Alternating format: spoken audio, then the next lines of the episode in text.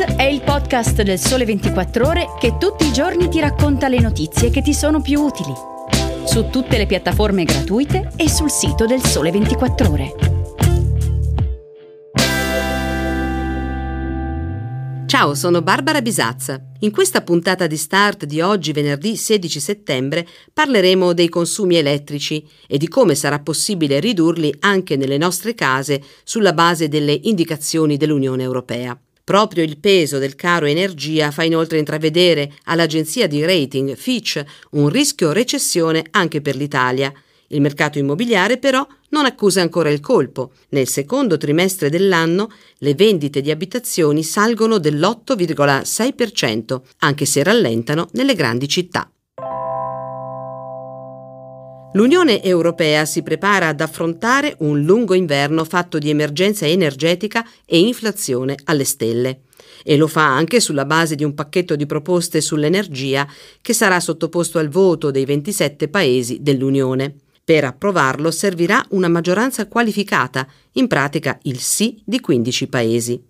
Uno dei capisaldi è il taglio obbligatorio ai consumi elettrici, quantificato attorno al 10% su base mensile, mentre nelle ore di punta la riduzione sarà fissata al 5%. Spetterà ai singoli paesi quantificare e individuare in quali fasce attuare il taglio, con la Commissione europea che nel testo raccomanda una media di 3-4 ore per ogni giorno feriale. Ma quale potrebbe essere l'impatto sulle nostre abitudini? Il dossier sarà all'attenzione del nuovo governo. Una volta che l'Italia avrà recepito il regolamento europeo, sarà il Ministero della Transizione ecologica a decidere come andrà applicata l'indicazione del taglio del 5%. La diminuzione della potenza dei contatori dovrebbe realizzarsi in quelle che sono le ore a maggior consumo di elettricità, ovvero tra le 9 e mezzogiorno. Ognuno di noi dovrà valutare quali e quanti elettrodomestici utilizzare in quella fascia oraria per non superare la soglia consentita e far scattare magari il contatore. In attesa però che vengano applicate queste nuove regole europee, c'è il piano di risparmio già predisposto dal governo, che potrebbe comportare risparmi sulle bollette di luce e gas delle famiglie fino a 607 euro in un anno. La stretta sul riscaldamento prevede un grado in meno, l'accensione ridotta di un'ora al giorno e di 15 giorni l'anno e potrebbe alleggerire la bolletta di 178,63 euro. L'attenzione alla doccia vale ancora di più, 250 euro se si riduce la durata da 7 a 5 minuti e si abbassa di 3 gradi la temperatura dell'acqua. I dati sono stati elaborati nei giorni scorsi dall'Enea, l'Agenzia nazionale per le nuove tecnologie, l'energia e lo sviluppo economico sostenibile. Tornando al piano europeo sul razionamento energetico, le misure previste hanno ricevuto intanto la bocciatura delle associazioni dei consumatori. Secondo il Codacons, il piano risulta eccessivamente sbilanciato verso l'energia elettrica, con i tagli ai consumi che riguarderanno quasi esclusivamente la corrente, mentre poco o nulla si prevede sul fronte del gas, che al contrario, considerati i problemi legati alle forniture, dovrebbe essere una priorità.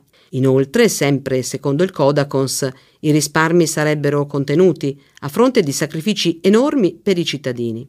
Sarebbe invece preferibile intervenire in modo incisivo sui soggetti che fanno un maggior consumo di energia, come locali pubblici, la pubblica amministrazione, i centri commerciali, e poi servirebbero controlli serrati per chi non ha il contatore elettronico o un sistema centralizzato e servirebbero sanzioni verso i trasgressori.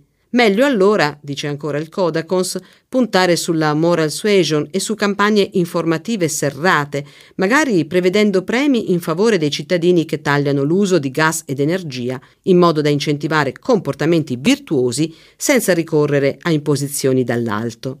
Dal canto suo, Asso Utenti chiede invece ai governanti europei di fare presto la loro parte, a partire dal governo italiano, sganciando i prezzi dell'energia elettrica da quelli del gas e passando a tariffe amministrate.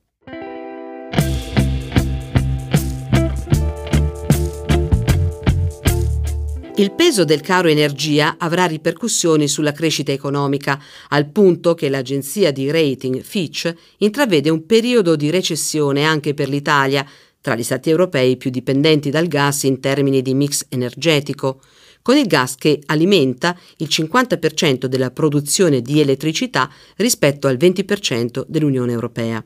Per Fitch, il PIL italiano dovrebbe contrarsi dello 0,7% nel 2023 sotto il peso del caro energia, a fronte di un PIL mondiale previsto in crescita del 2,4% nel 2022 e dell'1,7% nel 2023. Tutta l'Eurozona, secondo Fitch, entrerà in recessione alla fine di quest'anno, mentre gli Stati Uniti avranno una lieve contrazione del PIL a metà 2023. Il rapporto dell'agenzia di rating prevede un colpo diretto alla produzione e al potere d'acquisto dei consumatori, ma poi la crescita si risolleverà nel 2024 con un rimbalzo del 2,6%.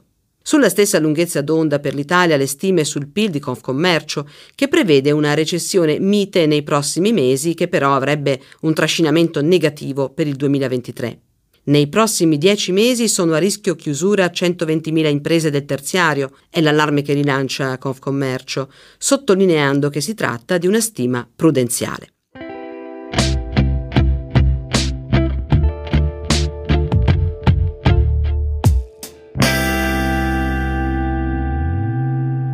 Intanto il mercato della casa resta per il momento effervescente le compravendite sono aumentate nel secondo trimestre dell'8,6% rispetto allo stesso periodo dell'anno scorso, con Roma e Bologna in testa anche se nelle grandi città la crescita rallenta.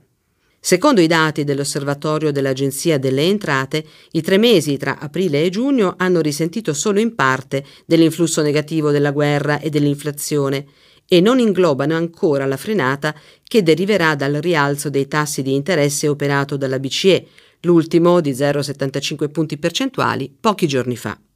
Nella crescita media si nascondono come sempre alcune differenze. I capoluoghi di provincia, con un aumento del 10,4%, tornano a crescere più dei comuni minori. Nelle principali città italiane invece le vendite salgono del 7,2%, dato leggermente più basso di quello nazionale. Segno che nelle grandi città ci si prende una pausa.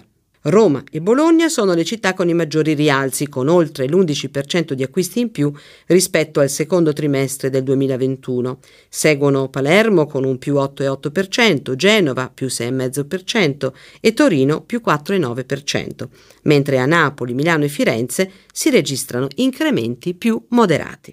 E con questa notizia ci salutiamo. Start torna anche domani. Buon fine settimana.